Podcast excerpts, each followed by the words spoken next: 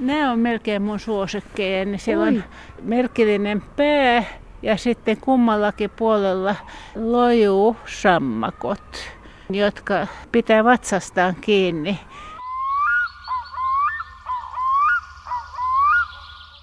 Kaksi karhua seisoo korkealla talonharjalla käpälät ojennettuina merelle katsellen. Pöllö lentää vaaleanpunaisessa seinässä siivet levitettyinä, pysäytettynä satavuotiaaseen lentoon. Oravat ovat löytäneet kävyn. Lepakot roikkuvat kivisestä pylväästä varuillaan olevan näköisinä pää alaspäin. Mutta on myös kaloja, joutsenia, kurkia, käärmeitä, kotkia, susi, ilves, koiria, hevosia, vuohia. Tietenkin löytyy myös leijonia ja lohikäärmeitä, mutta yllättävän paljon Helsingin kiviseinissä on ihan kotimaisia lajeja. Professori Aino Niskasen mukaan 1900-luvun alussa täällä alkoivat myöskin kansallisromanttiset tuulet puhaltaa ja arkkitehdit ja kuvanveistäjät innostuivat uudestaan Suomen luonnosta. Metsien villieläimet tuotiin julkisivuihin, katon harjalle, portteihin. Leijonien tilalle tulivat karhut, joita löytyykin Helsingin rakennuksista yllättävän paljon. Monet kiviseinien eläimistä ovat suurin piirtein yhtä vanhoja kuin itsenäinen Suomi. Siellä ne ovat satavuotiassa ruususen unessaan, tuijotelleet ohikiitäviä kaupunkilaisia kivisillä silmillään, mietteliäin ilmein, kaikki nämä vuodet. Ja ehkä joku ohikulkija tai lähellä asuva on myös huomannut ne. Ehkä niihin liittyy paljonkin muistoja, varsinkin pienten kaupunkilaisten muistoja, kun pienenä pienet yksityiskohdat ja kaupungin kauneuden huomaa ehkä helpommin.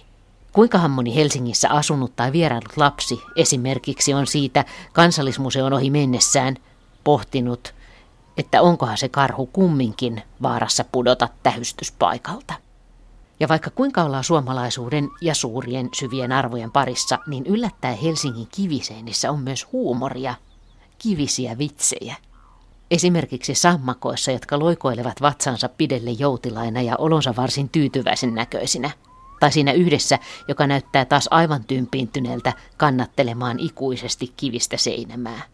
Ja sekin on aika kummallista, että sillä on selvästi pullean mahan keskellä napa. Pääsen arkkitehtuurihistorian professori Aino Niskasen kanssa retkelle Helsinkiin. On aika hauska nähdä kaupunki uusen silmin tähyllä sinne jonnekin tämän hetken ja jouluvalojen yli menneisyyteen. Tulee mieleen, että eri valaistuksissa kiviset eläimet näyttävät varmaan hyvin erilaisilta, riippuen siitä, miten vallo osuu ja tuo niitä muotoja esiin. Joka tapauksessa me olemme liikkeellä harmaan tihkusateisena päivänä. Aloitamme retken aivan keskeltä Helsinkiä, rautatieaseman vierestä, itäiseltä teatterikujalta, jossa pöllöt, ilvekset, sudet ja karhut tähyilevät meitä kansallisteatterin seinästä. Julkisivut on kuorutettu graniitilla, aika tuommoisella karkealla graniitilla ja sitten veistoskoristelussa on monia suomalaisia eläimiä, on huuhkajat, on, on joutsenta, on pöllön päitä, eh, ilves ja susi tässä ainakin nyt näkyy. Sitten on sellainen satuhahmo, joka on, jos on liskonpää tai olisiko se sitten lohikäärme. Kulmatonnien alla on joutsen ja, ja sitten vielä tilikaton kuparikoristeessakin on pöllö. Et nämä on suomalaiseksi koettuja eläimiä. Keneltä tämä koristelu tuli, se ei ole tiedossa, niin se on varmaan löydettävissä. Tämä rakennushan oli hyvin semmoinen suomalaismielinen, eli Onni Tarjanne, jonka alkuperäinen nimi oli Törnqvist, valikoitiin nuorena fenomaanisena arkkitehtina ja erityisesti teknologiaan, rakennustekniikkaan perehtyneenä suunnittelemaan suomalaiselle teatterille näyttämö. Tämä oli suuri kansallinen tapahtuma 1920 rakennus avattiin.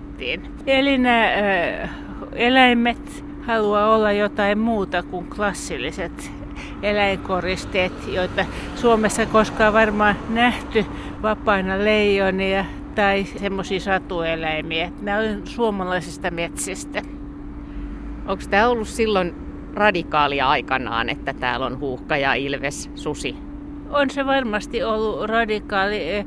Rakennuskin on pikkusen poikkeava muista ajan suomalaiskansallisista rakennuksista. Se on aika amerikkalainen sinänsä tota, tämä graniitti ja suuret ikkunat. Et, Tarjanne katso Yhdysvaltoihin, yhdysvaltalaiseen arkkitehtuuriin, mutta toki nämä eläimet on varmaan olleet häkellyttäviä semmoiselle, joka on ollut tottunut klassistyyppisiin koristeisiin.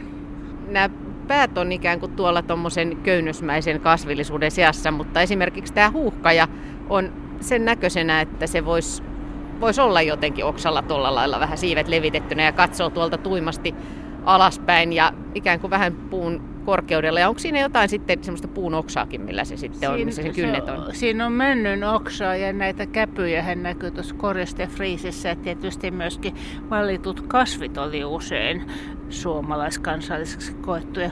Aika paljon näkyy juuri mäntyjä, joskus lumpeita, joskus saniaisia, että myös tämä kasvikunta muuttui kun me ollaan tässä seistynyt jonkun aikaa, niin ohikulkevat ihmiset ei ole nyt välttämättä tässä näitä hirveästi huomioineet, mutta kyllä aina varmaan joku.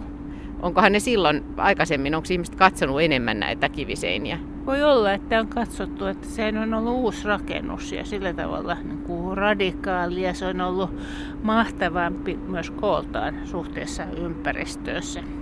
Me jatketaan kivieläinretkiä kaupungissa eteenpäin.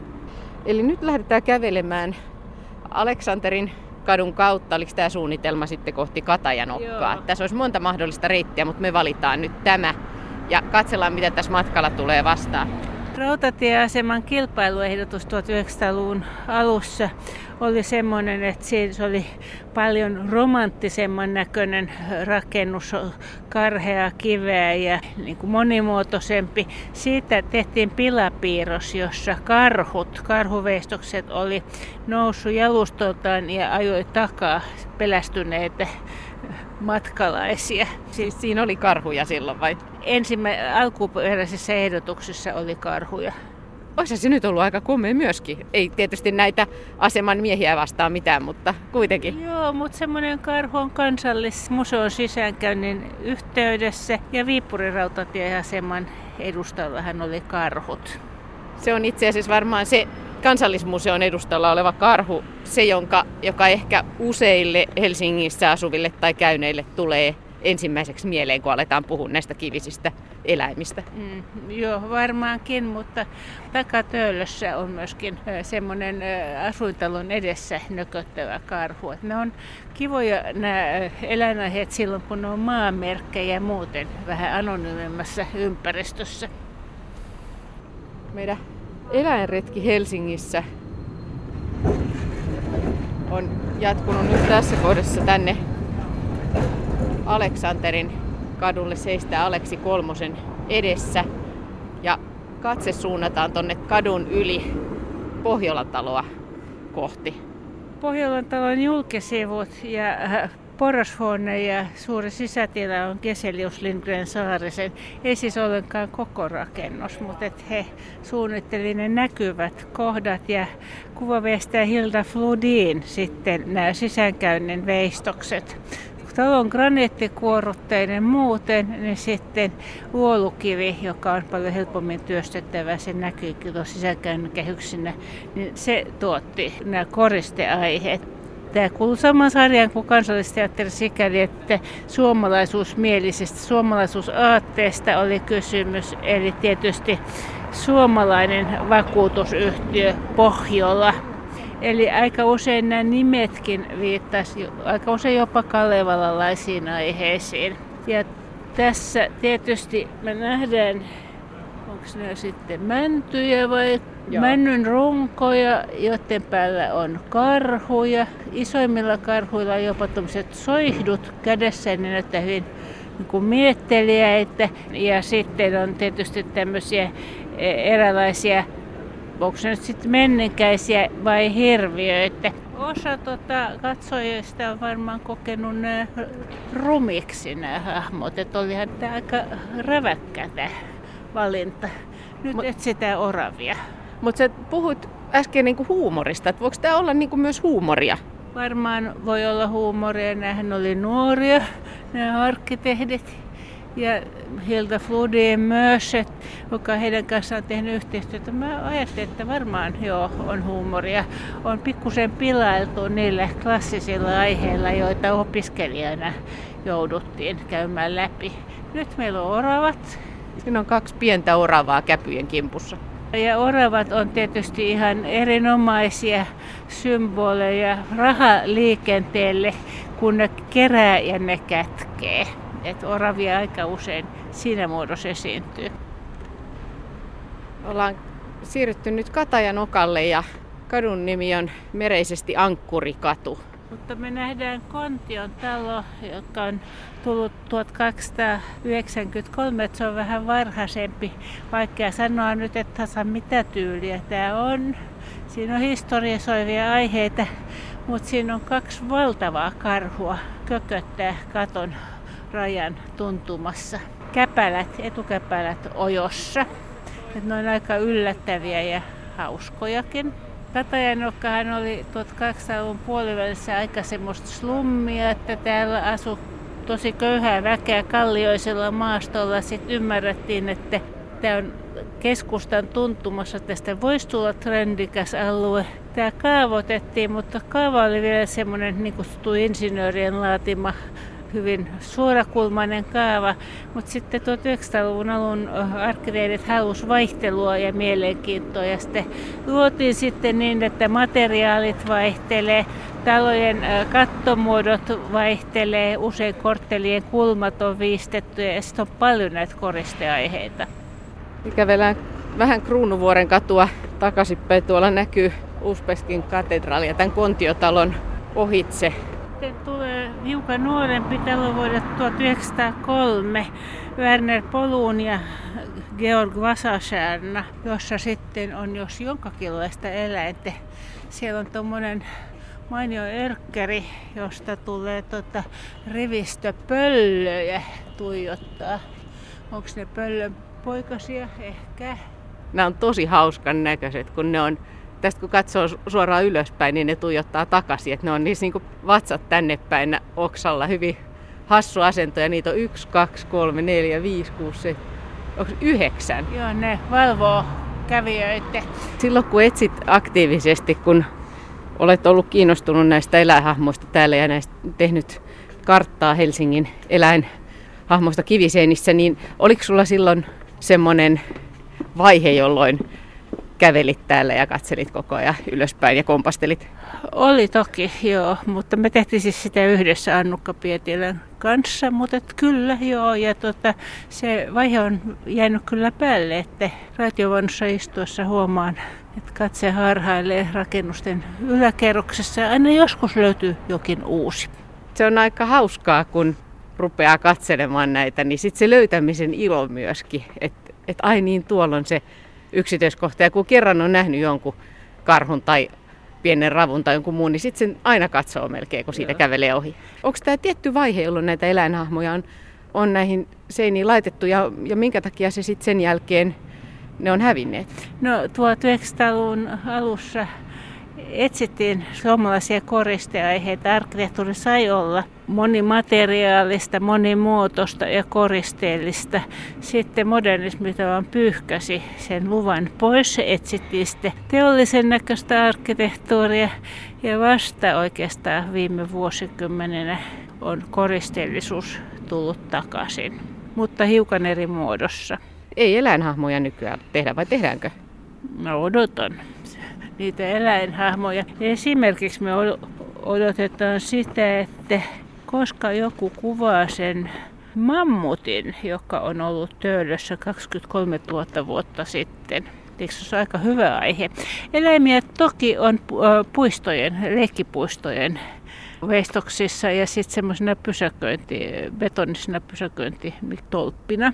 Mutta ei tosiaan, ei nyt juuri tällä hetkellä seinissä, mutta voisi tulla siis, vai mitä? yksityiskohdat Joo, on jänniä. Ilman muuta voisi tulla ja uusin tulkinnoin. Et nythän on just ollut aika paljon Helsingin muraaleista uutisia ja se yleisöäänestyksen Helsingin Sanomissa voittanut oli semmoinen, jossa oli tyttö ja karhu. Me ollaan nyt talon edessä, joka on Geselius Lindgren Saarisen varhaisia töitä. Luotsikatu 5 vuodelta 1901, että oli itsekin hyvin nuoria. Me nähdään tässä tota, yksi kotieläin, eli Elannon entisestä myymälästä on jäljellä metallireliefi, jossa on ö, kuormahevonen, mutta onko se sitä elannon tunnusta jäljellä? Ei näytä olevan, eli sehän on elannon osuusliike Elannon tunnus on ollut mehiläinen kukassa. Et liikkeiden tunnuksessa totta kai on ollut eläimiä.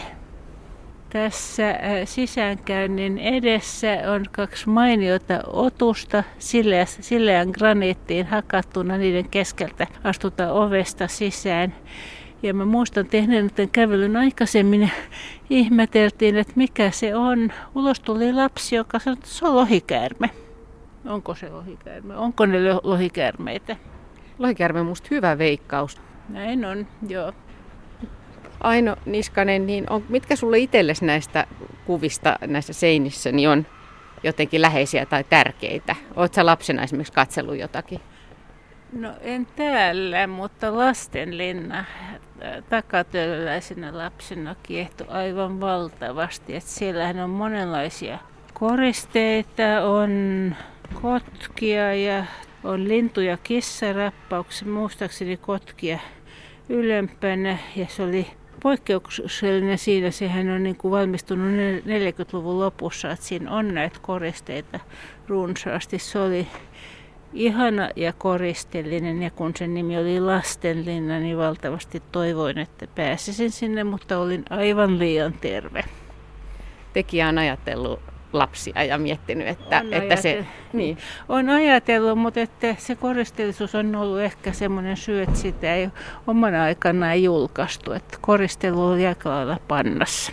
Toi tuntuu jo tähän mennessä, kun katselee näitä kiviseinä veistoksia, niin, niin monesti on keksitty aika hauskasti sen seinän mukaan, niin kuin tossakin, just, just tällä lailla, että ne kannattelee tämmöisiä erkkereitä tai jonkun pylvään reunaan, tai niin kuin tuolla aikaisemmin siinä kontiotalossa ne karhut oli niin korkealla, että voi kuvitella, että karhut katselee sieltä pitkälle merelle. Joo, no, varma, no on yhteistyössä arkkitehdin kanssa sillä lailla varmaan suunniteltu, että arkkitehti on ehdottanut paikkaa ja ehkä aihetta, ja sitten kuvaveistäjä on tehnyt ne koristeet.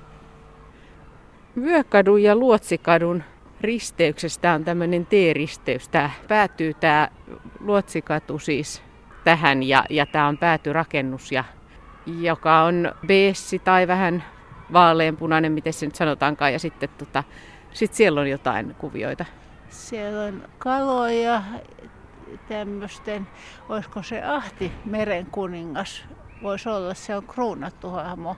Ihan tuolla ylhä, ylhäällä on parittaiset kalat ja sitten mä luulen, että täällä tulee lisää. Tässä on yhdet suosikit, kun on niin mielikuvituksellisia. Portin pielessä kummallakin puolella ne näyttää kaloilta, mutta tota, niillä on valtavat hampaat ja kielet, jotka tulee ulos. No aika hurja. Ja sitten sisäänkäynnin päällä on samanhenkinen, pienempi hahmo. Tämä oikeanpuoleinen niin tuntuu ihan kuin tässä olisi rakkolevää ihan selvästi esimerkiksi tämä levä tässä joo. sitten. Ja tämä on asunto Oy Vellamo Selim Lindqvistin valmistunut 1904. Ja sitten kun pitää nähdä ylemmäs, niin meidän pitää siirtyä kadun toiselle puolelle. Että, tai sitten rinteesti tähän keskelle katua ja toivotaan, että kukaan no, ei aja tästä. Nämä on melkein mun suosikkeja. Niin siellä on merkillinen pää ja sitten kummallakin puolella sitä päätä lojuu sammakot. Eikö niin, jotka ikään kuin toisella, onko se nyt sitten käpällä vai mikä, niin. pitää vatsastaan kiinni. Ne retkottaa siellä ja tota, onko ne lumpeen kukkia jotain vesikasvillisuutta. No jo aivan mahtavat. Noita me en ole ennen nähnyt ja noi kyllä nauttii elämästä. Joo, ne nauttii elämästään. Että tässä on Nämä on todella hilpeitä nämä koristeet. Tälle mä olisin myöntänyt kyllä jonkun palkinnon aikanaan. Miten Saino Niskanen, kun miettii esimerkiksi tota, että miten humoristisen näköisiä tuollakin noi pötköttelevät sammakot oli, niin onkohan se aikanansa sitten, kun tämä veistäjä on esitellyt teoksen, niin onko tämä esimerkiksi huvittanut hänen kollegojaan? Sitä ei ehkä, me emme tiedä enää tänä päivänä. Mä oletan, että on huvittanut. Ja nämä jugendtalot, niissä pyrittiin kodikkuuteen, siis monessa mielessä hauskuuteen. Niillä oli hauskoja nimiä usein sisäänkäynnin päällä ja monenlaista semmoista aineista, jotka totti assosiaatioita. Nytkin me nähdään täällä vähän tosi linnantornimaisia aiheita ja hyvin monen tyyppistä kivaa. Nyt kävellään Katajanokan katua pitkin ja tässä on nyt ihan uusi, uusi laji. Joo, no hämähäkiverkkoja. Et se lukki piilottelee, mutta hämähäkiverkkoja ja sitten tota, siis ikkunoiden välisellä aika isolla alueella. Ja sitten mä en tiedä, että onko siellä muuten, onko ne ohdakkeita vai mitä ne on. Ne näyttää aivan ohdakkeilta. Joo, mutta näin me ollaan saatu uusi laji, eli hämähäkki. Tuossa on pikkusen varmaan sananjalkoja siinä oven tuntumassa. Ja tuolla ylhäällä voisi olla muuten itse asiassa lepakoita. Katoppa ihan tuolla katorajassa. Joo, suuremmoista ne, siellähän on lepakoita. Eli tavallaan tämä tarkoittaa sellaisen suomalaisen luonnon löytämistä myöskin tämä aika uudelleen löytämistä ehkä.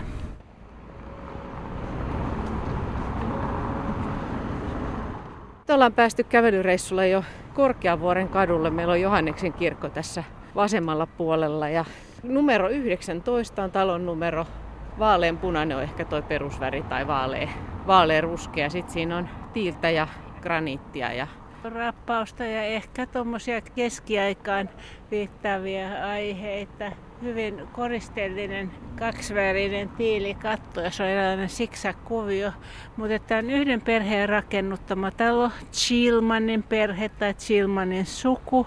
Näkeekin, että nämä on korkeita nämä tilat ja varmaan suurten ikkunoiden takana on varsin komeita huoneita ja huoneistoja toisessa kerroksessa sitten ikkunoiden yllä toistuu koiranpää.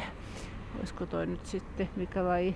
Se, se on niin kuin vähän kuin koira ja vähän kuin susi ja sitten se on... Susikoira ehkä, mm. mutta mun ymmärtääkseni se on perheen koira, joka, joka on siis 1, 2, 3, 4, 5, 6, 8 kertaa kuvattuna tämä perheen rakas koira ikkunoiden päällä.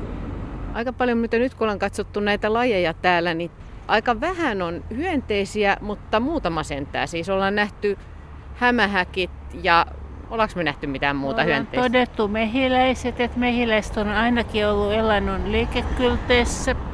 Mä itse mietin, että ehkä nyt jotain perhosia tai sudenkorentoja saattaisi olla jossain, mutta en, ole, en kyllä muista. No itse asiassa rakentalossa siinä erottajan kulmassa on mun mielestäni jonkinlainen oisko kehräjä perhonen yhtenä kuviona olen ollut näkevinä, niin se vaatisi nosturia tai erittäin hyviä kiikareita sen lähempi katselu. Ja usein tässä on varmaan kyllä se ongelma, että jos tekee ihan mielettömän ison hyönteisen esimerkiksi, niin se ei näytä ihan sitten enää järkevältä. Ja sitten taas, että miten kiveen saada semmoiset ohuet siivet tai yeah. niiden läpikuultavuus on varmaan vaikea. Ja onko se sitten niin, että se aihekaan ei tunnu niin kuin sitten no, tarpeeksi järjeltä? Perho, perhosen tai korennon hauraus ei ole ehkä semmoinen, mihin tota moni talo haluaisi sa- samastua. Siltä on se hämähäkiverkko, joka me nähtiin Katainoka, oli aika kiinnostava poikkeus. Miten Saino Niskanen, onko nämä Helsingin eläinaiheet nyt jo teillä tiedossa vai tarvitteko vielä lisää vinkkejä aiheesta? No kun me ollaan tekemässä kirjaa, niin meillä on aika paljon jo, mutta jo vihjeet on tervetulleita. Mielellään siten, että kadun nimi, kadun numero, kuvaus siitä, että missä ja millaisena se esiintyy, onko se reliefi, onko se veistos ja ainakin arvaus eläimestä. Kyllä vihjeitä otetaan vastaan. Ehkä semmoinenkin voisi olla hauskaa, että jos jollain on jotain hienoja tarinoita, jotka liittyy näihin eläimiin ja näihin kuviin tai niihin taloihin.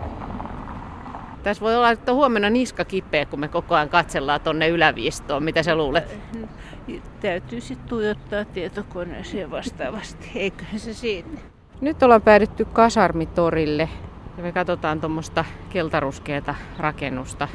Se on niin kutsuttu lääkärien talo, nykyään agronomien talo, joka on Geselius Lindgren Saarisen suunnittelema. Ja silloin kun tämä valmistui, tämä on siis hyvin epäsymmetrinen korkean katon alla oleva rakennus, niin sitä kyllä tota, oli semmoinen arvio lehdessä, että kuinka ruma se on, kuinka outo.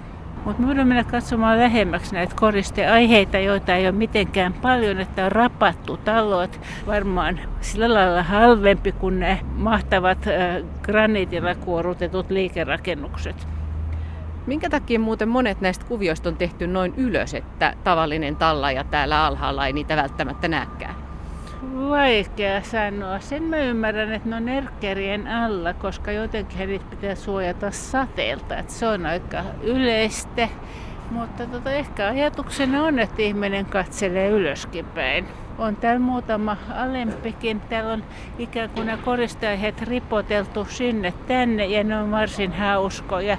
Ihan rakennuksen kulmassa on semmoinen sammakko, joka tota, etujaloilla kannattelee tämmöistä torniaihetta. Se on hyvin hauska. Se on jotenkin sen näköinen, että tähän mä nyt on jäänyt. Että tässä sitä ollaan.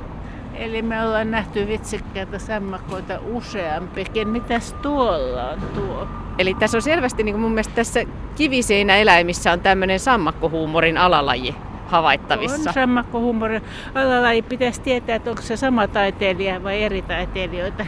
Mistä se muuten johtuu, kun mä jäin nyt miettimään, että, että miksei täällä ole tullut vastaan yhtään hirveä, koska hirvi on kuitenkin hyvin suomalainen eläin. Hirvi on liian suuri eläin tietysti pienennettäväksi koristeaiheeksi, sanoisin näin. Mutta eläintieteen museon ulkopuolellahan on komea hirviveistos. Kerran näin sitten miehen ja koiran ja se koira pysähtyi katsomaan sitä hirviveistosta ja haukku ja haukku. Isäntä yritti vetää häntä eteenpäin. Koira haukkui itsensä aivan käheäksi. Et se olisi ollut veistoksen tekijälle Jussi Mäntyselle varmaan aika suuri ylistys.